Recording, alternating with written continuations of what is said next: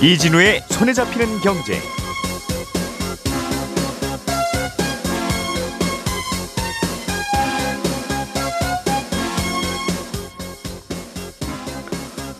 안녕하십니까 이진우입니다.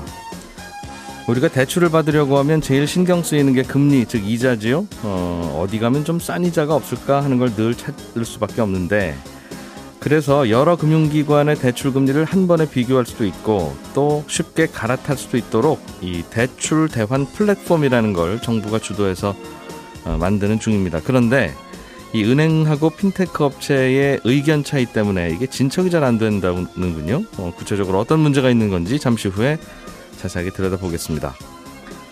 중국 정부가 중국판 우버라고 불리는 디디 추싱 음, 이 회사의 중국 내 영업을 사실상 정지시켰습니다. 이 여파로 얼마 전에 며칠 전에 미국 증시에 상장된 이 디디 추싱의 주가도 꽤 떨어졌는데요. 중국 정부가 왜 이러는 건지 속사정이 뭔지 좀 짚어보겠습니다. 건강보험료를 지역가입자로 구분이 돼서 내고 계신 분들이 건보료를 조금이라도 아낄 수 있는 방법 그리고 부부가 자동차 보험 가입할 때 꼭 좀 알아두면 좋을 내용들 오늘 함께 시간이 나면 전해드리겠습니다. 7월 6일 화요일 손에 잡히는 경제 광고 듣고 시작하겠습니다. 우리가 알던 사실 그 너머를 날카롭게 들여다봅니다. 평일 아침 7시 5분 김종배의 시선 집중.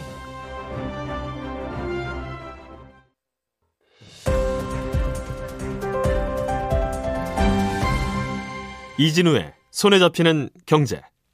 예, 손에 잡히는 경제 박세훈 작가님, 김현우 행복자산관리연구소장님, 경제전문기자 고란 기자님 어서 오십시오. 안녕하세요. 예, 안녕하세요. 에, 건강보험료 이야기를 나중에 뒤로 돌려서 시간 남으면 해드리려고 그랬더니 어, 그 사이에 또 이게 제일 중요한 것 같다고 이걸 먼저 좀 해달라고 해서 저는 아무 힘이 없습니다. 예. 해드려야죠. 네. 김 소장님, 예. 그 어제 이 시간에 건보료를 이제 지역 가입자로 구분돼서 내시는 네. 분들, 그러니까 예. 직장인 말고는 다예요. 그렇죠. 음, 그런데 이분들이 작년 소득이 혹시 재작년 소득보다 줄었으면 예. 이거 얼른 그 건보공단에다가 나 소득 줄었다고 신고해야지. 그렇지 네. 않으면 한 5, 6개월치 건보료를 더 내게 된다. 맞습니다. 아, 그런 말씀 주셨어요. 이거 말고 또 건보료 아낄 수 있는 방법이 또 있습니까? 네, 있습니다. 이 지역 가입자 분들 중에 6월 1일에 재산을 6월 1일 이 지나서 네. 재산을 처분하신 분들 같은 경우에는 건보공단에 한번 확인을 해보시고 이 재산 처분된 게 반영이 됐는지 왜냐하면 예전에 이제 지자체에서 어, 6월 1일에 재산세 신고를 들어온 걸 보고 아 이분은 부동산을 갖고 계시구나 음, 이거를 이제 건보공단에 넘겨줬었어요. 6월 1일이면 약 한 달 전이네요. 그렇죠. 어, 음. 그런데 이게 만약에 6월 1일에 재산세는 내고 6월 2일 이후에 처분을 했다. 그럼 음. 최근 한 달 사이에 뭔가 부동산 처분하신 분. 그렇죠. 그럼 예. 재산이 없잖아요. 예. 하지만 재산이 있는 걸로 파악이 돼서 이 재산에 대한 건보료가 부과될 수가 있으니 요것도 건보공단에 아, 재산 이 처분 여부가 바- 반영이 됐는지 음. 아, 요거를 이제 확인을 해보시고 이게 이제 과거에는 지자체에서 1년에 한 번씩 보낸다 해서 이제 국토교통부에서 부동산 이 등기된 거를 2개월에 한 번씩으로 이 줄었다고는 하는데 예. 예, 반영이 됐는지 안 됐는지를 한 번쯤은 확인을 해보시는 게 좋습니다. 내버려 두면 두 달에 한 번씩은 건보공단에서 확인해서 예. 아이고 이분 집 파셨네? 그러면 그때부터 줄여드립니까? 네, 그렇습니다. 음. 그렇게 줄어들기 때문에 그거 이제 한번 등기 등 만약에 안 돼 있으면 등기부 등본과 건물대장을 제출을 하셔야 되고요. 예. 아, 자동차 같은 경우에는 그런데 1개월 단위로 반영되니까 딱히 누락되는 경우는 없습니다. 음. 아, 그리고 이제 직장에서 퇴사하신 경우에 이 지역 가입자로 전환이 되는데 에, 지역 가입자로서 고지서를 받은 후에 납기 2개월 이내에 이미 계속 가입이라는 걸 신청을 하시면 지역 가입자가 아니라 직장 가입자 당시에 즉 월급 받으면서 내던 건강보험료를 그대로 3년 동안 유지를 할 수가 있거든요. 아, 되게 중요하네요. 이게 보통 직장 다니시다가 지역 가입자로 바뀌면 예, 이건 직장을 잃었다는 뜻인데. 그렇습니다. 그런데 건보료는 더 나오네? 그럴 수 있죠. 어, 그럴 수 있어요. 왜냐하면 세대의 소득과 재산을 합쳐서 부과하게 되기 때문에 지역가입자는 지역 가입자는 네, 그래서 그 전에 이제 확인을 해서 음. 어, 직장 가입자 당시에 건강보험료 자기 부담금만 이제 회사가 반 내가 반 내는 거잖아요. 네. 예. 내가 내는 그 부분만큼만 3년 동안 낼 수 있기 아, 때문에 그것도 회사가 반 안 내주더라도 본인 분만 내면 된다는 거예요. 네. 그런데 이걸 이제 건보공단에 문의를 하면 아 예. 선생님 지금 보니까 아 선생님은 소득도 안 잡히시고 재산도 없으시기 때문에 지역 가입자가 더 유리하십니다. 이렇게 안내를 해주기도 합니다. 그래서 이미 계속 가입을 하실 필요가 없어요.까지는 좋은데 네. 문제는 지금 당장엔 소득이 없고 재산이 없지만 향후에 소득 활동이나 혹은 재산을 취득할 계획이 있으신 분들은 예. 나중에 지역가입자로서의 건강보험료가 훨씬 더 늘어날 수 있잖아요. 음흠. 음, 그런 경우에 본인은 그건 본인만이 알 수 있는 사실입니다. 네. 그런 경우에는 일단 이미 계속가입을 신청을 하시고 음. 어, 그렇게 해두시는 게 나중에는 더 유리할 수 있다. 임의 계속 가입은 난 직장인이 더 이상 아니지만 네. 지역 가입자로 바뀔 것 바뀌려고 하니 내 건보료가 너무 비싸질 것 같다. 네, 그렇습니다. 그러니 3년만 더 네. 나를 직장인 취급을 좀 해줄래? 하는 맞습니다. 그거군요. 예. 그런데 거기에 소득이 발생을 하더라도 예. 어, 사업 소득이 발생을 하더라도 3,400만 원을 초과하지 않으면은 거기서 건강보험료가 더 늘지는 않거든요. 네. 그래서 일단 임의 계속 가입을 신청을 해 두시고 음. 나중에 취소할 수도 있어요, 이거는. 그런데 안 해놨다가 어 생각해 보니까 임의 계속 가입이 더 좋네. 어, 할 수는 없으니까 그럼 여전히 저 직장인 취급해 주세요. 신청은 직장 2개월 이내. 아 사표 던지고 2개월 이내. 아, 사실은 뭐 이 건강보험료 고지서 받고 2개월인데 그냥 사표 던지고 2개월 정도면은 아. 여유로울 것 같습니다. 사표를 던져본 입장에서 사표 던지고 2개월은 정신이 없어요. 아. 그 시간 너무 빨리 지나가는데. 네. 아, 꼭 알아둬야 되겠군요. 이거 보통 아 이거 요- 요즘처럼 이- AI 발달한 시대에 알아서 이- 해주면 어, 좋- 이분은 지역 가입자로 계산하니까 건보료가 한 달에 얼마. 네, 네. 이분이 계속 직장인이었으면 건보료 얼마. 예. 아 이분은 그럼 이게 유리하네 싶으면 그냥 좀 해주면 안 됩니까? 아, 이게 알아서? 물어, 물어 보면 알아서 해주긴 하는데 문제는 아까 말씀드린 대로 네. 앞으로 향후의 소득 활동이나 재산 취득 계획은 모르기 때문에 음. 그걸 자동으로 어 이분은 지역 가입자가 유리하네 해가지고 바꿔놨다가 아이, 그 사표 안 던져보신 들이 다들 이런 제도 만드는 거예요. 사표 던지고 나면 내가 무슨 소득이 생길지는 나도 몰라요, 사실은. 그런가요? 이걸 어떻게 미리 예측해서 합니까? 아. 3년 동안 봐주기로 결정했으면 네. 그냥 3년은 봐주자. 어, 어떤 것 둘 중에 하나 싼 걸로 해주면 되잖아요. 음. 좋죠. 예, 엄격하게 3년 동안은. 해주려고 하려고 했으면 이런 제도 만들지 말든가 만들어 고맙게 만들어 주셨으면 네. 좀 그렇게 해주면 되는데 늘 저는 혼나는 거왜 같아요. 맨날 혼나요 이 시간에 열심히 준비해 오는데 아니 김 소장님한테 말하는 게 아니라 듣다 보니까 그렇게 해주면 되는 걸. 그럼 아예 제도를 네. 이미 계속 가입을 디폴트 값으로 놓고 네. 그 반대는 안 된다면서요. 계속해서 직장은 되는데 직장에서 이건 안 된다면서요. 그러니까 지역, 아, 예, 지역에서. 예, 일단 이 지역에서 일단 무조건 이미 계속 가입을 하고 거기서 만약에 나는 지역을 쪽으로. 원하고 싶다라는 건 바꿀 수 있게 만들면 안 되나요? 그러면 좋겠습니다. 유리한 쪽으로 선택을 하실 수 있도록. 아니 그러니까 둘다 계산해서 얘가 얘가 직장인이었다면 1번 예. 아니면 지금 지역 가입자로서 2번 네. 둘 중에 싼 거를 그냥 부과해 주면 3년 동안만큼은. 아니면 컴퓨터가 너무 좀 빨리 돌아가서 힘들면 둘 중에 아무거나 했다가 3년치는 역산을 해서 어, 환급을 해주거나. 예, 그 중에서 이렇게 했으면 쌌었네 이분 하면서 환급해 주면 되죠. 좋네요. 네. 현, 되셨으면 현우 소장님 꼭 그렇게 한번 해주십시오. 네. 또 다른 요령. 어, 이 지역가입자로서 줄일 수 있는 요령은 이게 거의 전부입니다. 아 이게 다다. 그렇군요. 그게 맞네요. 그래도 네. 자동차 보험 가입할 때 요령도 하나 있네요. 청취자 송동환님께서 저희가 모르고 있는 걸 알려주셨어요. 부부가 운전하는 걸로 가입을 그동안 했었는데 사실은 남편이 명의 남편 명의로 운전을 한것 같아요. 예, 예. 그런데 아내도 가끔 운전하셨을 거 아니겠습니까? 네. 더 자주 하셨을 수도 있고. 네. 나중에 아내 명의 보- 자동차 보험을 가입하려고 봤더니 그동안 남편 명의로 되어 있던 자동차 많이 운전했는데 네. 아내분 이분은 초보 운전 취급하더라. 아, 네. 음, 이거 뭐좀 이상하지 않습니까? 방법이 없습니까? 하는 질문. 이게 경력이 사라진 걸로 알고 계신 것 같은데 어, 해당 콜센터나 이쪽 직원분이 이 설명을 완벽하게는 안 해주신 것 같아요. 이게 예. 왜 그러냐면 자동차 보험 보험료 같은 경우에는 여러 가지 요인들이 복합적으로 계산이 됩니다. 그런데 그 중에서 과거 운전 경력이 있는지를 보는 보험 가입 경력 요거 한 가지를 보고요. 또 한 가지는 사고를 얼마나 냈는지에 따라서 보는 할인 할증 등급이라는 게 있어요. 예. 이두 가지가 이제 핵심인데 이 과거의 보험 가입 경력, 즉 운전했는지의 이력은 몇 년이 지나도 사라지진 않습니다. 그래서 10년 전, 20년 전에 군부대에서 이 군 운전병으로 경, 운전했던 뭐 경력이나 해외에서 운전 이력 이런 것들도 네. 지금이라도 반영을 할 수가 있어요. 음. 어, 그런데 이분은 그러면 어 왜 내 아내의 운전 경력은 다 사라졌냐? 이건 뭐냐 하면 사고 이력이 사라진 겁니다. 음. 어, 우리가 사고를 안 내면은 할인이 되면서 등급이 올라간다 그러고 할, 네. 이 사고를 내게 되면 할증을 받잖아요. 그런데 이 할인 할증 등급은 내가 자동차를 내 명의로 갖고 있음으로 해서 내 명의로 보험을 가입했을 경우 네. 이게 3년이 안 되면 즉 음. 어, 주피 보험자로서 보험 가입 이력이 3년 동안 없으면 음. 전부 다 리셋돼 버립니다. 깨끗하게 백지 상태로 돌아가요. 아, 그러니까 우- 차를 운전을 열심히 하고 있더라도 네, 어, 아내 차를 운전하든 어쨌든 네 명이 내 자동차가 아니면 네 맞습니다. 어, 사고 기록은 3년 후에는 저절로 없어진다. 무사고 기록이든 다사고 기록이든 맞습니다. 10년 무사고 해가지고 많은 할인을 받고 있더라도 3년 예. 동안 내 보험 가입 이력이 없으면 다시 원점으로 돌아가고 예. 반대도 마찬가지입니다. 아무리 사고가 많아도 싹 세탁돼서 어, 기본 등급으로 돌아옵니다. 어, 그럼 이, 이 방법, 뭐 방법이 없습니까? 그동안 10년 무사고였는데 예. 잠깐 자동차 명의를 뭐 남편 명의로 하고 남편 보험으로 가입하고 나는 부부 한정으로 가입하면 나도 운전할 수 있으니까 아내 네. 입장에서는 그런 경우 많이 있죠. 그런데 그 그걸 한 3년간 그렇게 하면 그동안 쌓여있던 10년 무사고가 다 사라진다고요? 다 사라집니다. 그거는 지금 와서 어떻게 돌이킬 수가 없어요. 왜? 왜요? 죄송합니다. 네. 원래, 원래 그렇습니다. 이게 어. 이 정해진 규정이 그렇기 때문에 어쩔 수 없이 이분 같은 경우에는 그래서 그 세컨카, 새로 예. 사신 자동차도 남편 명의로 가입을 하셔서 부부 한정으로 하시거나 예. 보험료가 부담되시면 그럼 아니면 아예 차를 살 때 반반 뭐 이런 지분을 갖든가 네. 아니 아, 그래도 그렇게 보험은 하더라도 매년 번갈아 가면서 주피보험자를 오늘 요번에는 남편, 요번 음. 다음 년에는 뭐 아내 이런 쪽으로 하는 게 보험 아 저 운전 이력은 계속 유지가 되는 방법이죠. 알겠습니다. 그러니까 차를 사실 때뭐 네. 반반 명의로 사시든 네. 한분 명의를 한 1% 정도만 갖고 계시든 예. 명의는 그렇게 나눠 놓으시고 그렇죠. 보험 가입은 번갈아 가면서 한 해 한 해 이렇게 바꿀 수는 있으니까 네. 그렇게 하시면 무사고 경력은 양쪽 다 살아남는다. 네, 그렇습니다. 그렇군요. 이렇게 무사고 경력이 이렇게 사라지면 아깝구나라고 하는 걸 또 아시게 됐지만 다사고 경력도 사라지는 거네요, 그럼. 맞습니다. 그래서 남편이 그동안 사고 많이 내서 보험료가 비싸면 살짝 아내 명의로. 옮겨- 옮겨놓고 3년만 잘 타면 가능한 거죠. 나는 다시 태어나는 거다. 네, 네. 알겠습니다.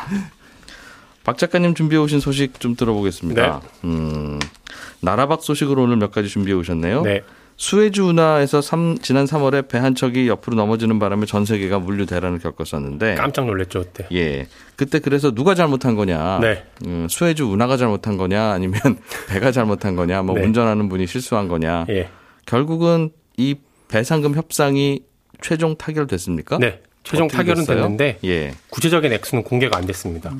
그 스웨즈 운하를 관리하는 측에서는 니네 배가 넘어지는 바람에 다른 나라 배들이 운항을 못했고 음. 니네 배 은행 인양하는 과정에서 돈 들어갔으며 예. 운하도 파손된 데다가 사고 때문에 우리 운하 이미지도 실추됐으니 1조 400억 원을 배상하라라고 예. 했습니다.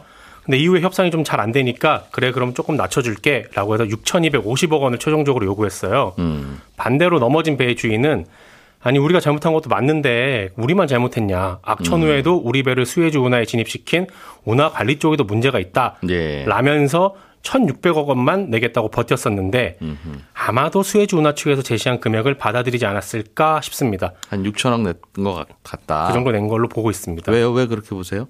그러지 않으면 수에즈 운하 측에서 협의를 안 해줬을 것 같아서요. 무슨 담보 잡아놓은 거 있습니까? 있습니다. 배 잡아놓고 있었습니다. 아, 아, 그 배. 아, 합의 안 되면 못 나간다. 그 배를 인질로 잡고 있었어요. 예. 그래서 이제 합의가 됐기 때문에 아마도 내일쯤 풀려날 걸로 보고 있습니다. 그 배는 나오면서 두부 먹, 아닙니다. 사고의 원인은 밝혀졌어요? 사고의 원인은 그 수에즈 운하 관리하는 쪽에 내린 운전 운전 미숙이었어요. 조종사가 사고 난 배가 수에즈 운하로 들어설 때 네. 오른쪽으로 갑자기 급하게 방향을 틀었다가 다시 중앙으로 복귀하려는 과정에서 이거 여러 번 왔다 갔다 왔다 갔다 하다가 결국 배가 넘어졌다는 겁니다. 음, 그래서. 네. 예. 그러니까 이게 선장이 잘못한 거라는 뜻이네요. 그렇습니다. 선장이 운전 미숙으로 결론을 냈었습니다. 지난달에. 네. 그렇군요. 그리고 미국에서는 백신 접종률이 요즘 올라가고 있어요. 네. 그래서 야외로 나가는 분들이 많을 텐데 그러다 보니까 우버 네. 어, 이렇게 잠깐 차 불러서 쓰는 음, 차량 공유 서비스. 음, 그거가 요금이 자꾸 올라가고 있다고. 그렇습니다. 코로나19 전과 비교해 보면 전반적으로 한 40% 정도 오른 걸로 조사가 됐습니다. 예. 예를 들어 LA 경우에 LA 한인타운에서 LA 공항까지 가는데 예전에는 40달러 냈다면 지금 160달러 내야 됩니다. 네 배? 아, 거의 네, 이건 꽤 많이 오른 거죠, 이거는. 오, 예. 단순히 비용만 올라간 게 아니라 이용 대기 시간도 더 길어져서요. 보통 한 2, 30분은 추가로 기다려야 된다고 합니다. 이거는 뭐 타려는 분들은 많고 운전하려는 우버 기사님들은 적고 네. 그래서 그렇죠. 그렇습니다. 운전사들이 복귀를 안 하고 있습니다. 복귀를 왜 안 하냐면 코로나 감염에 대한 우려 때문인데 음. 코로나19가 터지면서 우버 운전하시던 분들이 사람을 좌석에 태우는 대신에 음료나 식료품을 태우는 그즉 배달 업종 쪽으로 많이 이직을 했어요. 아, 그 차 똑같은 차 갖고 그렇습니다. 여기저기 음식 배달도 해주고 그렇죠. 근데 예. 그 이직했던 분들이 다시 안 돌아오고 있는 건데 차라리 음식 배달이 낫다. 그렇습니다. 그러니 우버 입장에서는 제발 좀 돌아오세요라고 하면서 음. 예. 운전사분들 월급 올려줘야 되고 올라간 네. 월급만큼 서비스 요금으로 부과를 하고 있는 겁니다. 음 식은 옆에서 말 안 시키거나 귀찮게 안 하고. 그러니까. 그래서 어, 네. 요즘 미국에서 나오는 소식들 보면 정말 그 일자리 가 넘치는 것 같아요. 네. 그래서 뭐 재택근무 안 시켜주면 나는 다른 회사로 옮기겠다는 네. 분들도 많다 그러고 네. 사장님들은 아주 그냥 혼자 답답해서 아주 힘들어하시고 그랬던 얘기를 들었네요. 네. 음. 우버 얘기 나온 김에 중국에도 우버하고 아주 유사한 서비스가 있죠. 디디 추싱이라는 예. 앱입니다. 이게 바로 지난주인가 그 미국 시장에 상장해서 첫 거래를 한번 했는데 네. 그 다음날 중국 정부가 새로 가입자 받지 말고 일단 영업 중지하고 일로 와봐. 네. 이제 그랬다면서요. 그렇습니다. 중국 길거리에서 보이는 공유 차량 10대 중에 9대가 디디 추싱 거예요. 거의 예. 독점이죠. 예. 그리고 공유 차량 서비스뿐만 아니라 음식 배달도 하고요. 전기차 충전소도 하고 있습니다. 얘네가. 음. 이래저래 사업이 잘 되니까 며칠 전에 미국 증시에 상장을 했고 상장 후에 주가도 좀 올라서 앞으로 잘 되려나 보다 하고 있었는데 중국 정부가 느닷없이 강하게 규제를 한 거예요. 예. 왜 했냐 봤더니 내세운 이유는 이겁니다. 디디 추싱 앱이 불법적으로 개인 정보를 수집하고 이용했다라는 건데 구체적으로 어떤 규정을 어떻게 위반했는지는 설명을 하지 않아서 지금 예. 해석들만 나오고 있는 상황입니다. 음, 그렇군요. 이유는 잘 모르겠다. 네. 예. 이거 음, 그래도 이런저런 추측이 있을 거 아니겠어요. 그 작년 10월 이후에 중국 정부가 마윈의 알리바바 같은 IT 기업들 길들이기 하고 있지 않습니까? 예. 이번 건 역시 그 연장선에 있다는 해석이 가장 많습니다. 음. 디디 추싱에 대한 조사는 이미 지난 4월에 들어갔었는데 예. 당시에는 알리바바한테 적용했던 반독점법 위반을 조사했거든요. 그런데 어제 중국에서 나온 얘기를 보니까 4월 달에 이미 디디 추싱 니네 미국에 상장하지 마라 라고 경고를 한번 했다는 거예요. 근데 그 경고를 무시하고 디디 추싱이 미국에 상장을 해버리니까 예. 이번에는 반독점법이 아니라 훨씬 더 무거운 국가 안보를 명분으로 내세워서 디디 추싱을 길들이려고 한다는 겁니다. 중국판 우버가 국가 안보를 위반하려면 뭘 어떻게 하면 할 수 있어요? 그 디디 추싱 앱이 예. 어, 중국 내 다양한 교통 정보, 어떤 사람이 타는지 이런 정보를 가지고 있으니까 그 자체가 안보다. 안보다 이런 거죠. 그리고 디디추싱보다 먼저 미국 증시에 상장된 중국 IT 기업들이 있어요. 예. 집핀, 뭐 원만만, 허처방 이런 데들도 있는데 이, 이 기업들도 어제 똑같이 영업 중지 명령을 내려버린 겁니다. 그러니까 신규 모집 더 이상 하지 말라라고 하는 게 네. 중국 정부가 이 IT 기업들 그 중에서도 미국 증시에 상장한 기업들을 대상으로 길들이게 한다 라는 해석이 나오는 거고 그래서 중국 IT 기업의 가장 큰 적은 중국 정부다라는 얘기도 덩달아서 외신에서 나오고 있습니다. 디지 추싱도 한마디 했더군요. 어, 중국 정부가 저희 회사에 관심을 가져주셔서 정말 고맙고 충실하게 조사를 네. 받겠습니다. 잘 받겠습니다. 사실상 굉장히 잘못했습니다 하는 얘기죠. 네. 참 중국은 가끔씩 이런 이럴 때 보면 한참 멀었구나 하는 생각도 들고 그렇습니다. 또 서비스들 나오는 거 보면 야 중국이 세계 최고네 하는 생각도 들고 참 버무려져 있어요. 고란 기자님.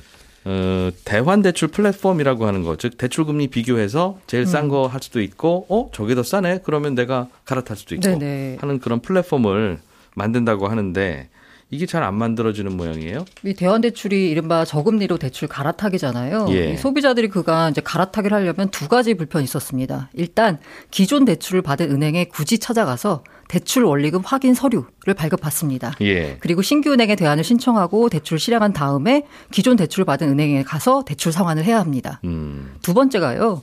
신규 은행 금리를 한눈에 비교할 수가 없습니다. 이게 제일 중요하죠. 어디 가야 더 싼지를 알 수가 없으니까. 예, 사실 은행별로 대출 승인 여부, 한도, 금리 소비자가 일일이 확인해야 되는데요. 이 지금도 토스나 핀다 등 일부 핀테크 플랫폼에서 여러 은행의 대출 금리를 비교할 수 있는데요. 이게 다 되는 게 아니고 제휴된 일부 은행만 참여 중이라서 한계가 있습니다.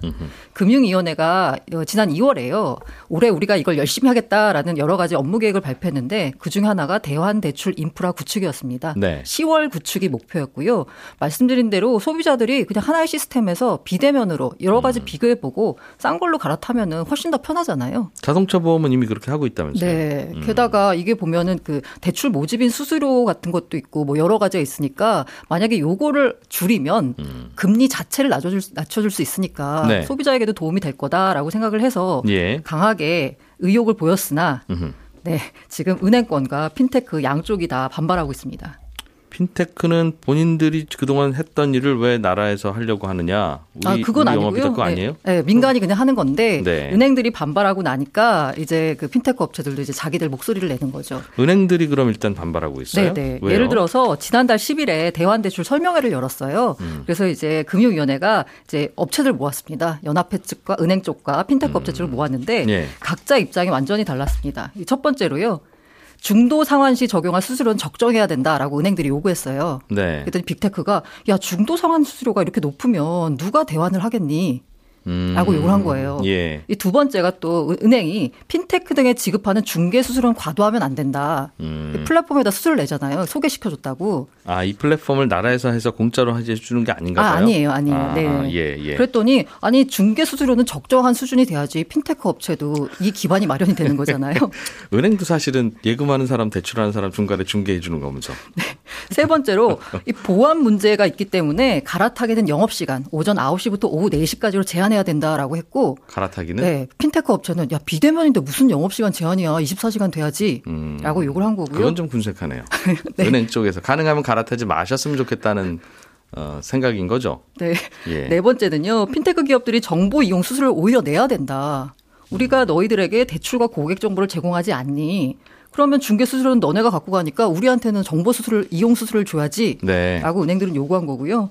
핀테크 입장은 아니 고객 정보 주인은 그 고객 정보의 주인은 고객이잖아요. 음흠. 근데 왜 그걸 니네 은행들이 갖고 갈라 그러니? 아하. 라고 이제 반발하고 있는 거죠. 은행들은 너희들 금리 얼마고 음. 고객들 어디 있는지만 오픈하면 우리가 다 알아서 제일 좋은 곳으로 모셔다 드릴 거야. 네. 라는 게 중간에 그 연결해 주는 플랫폼이고. 음.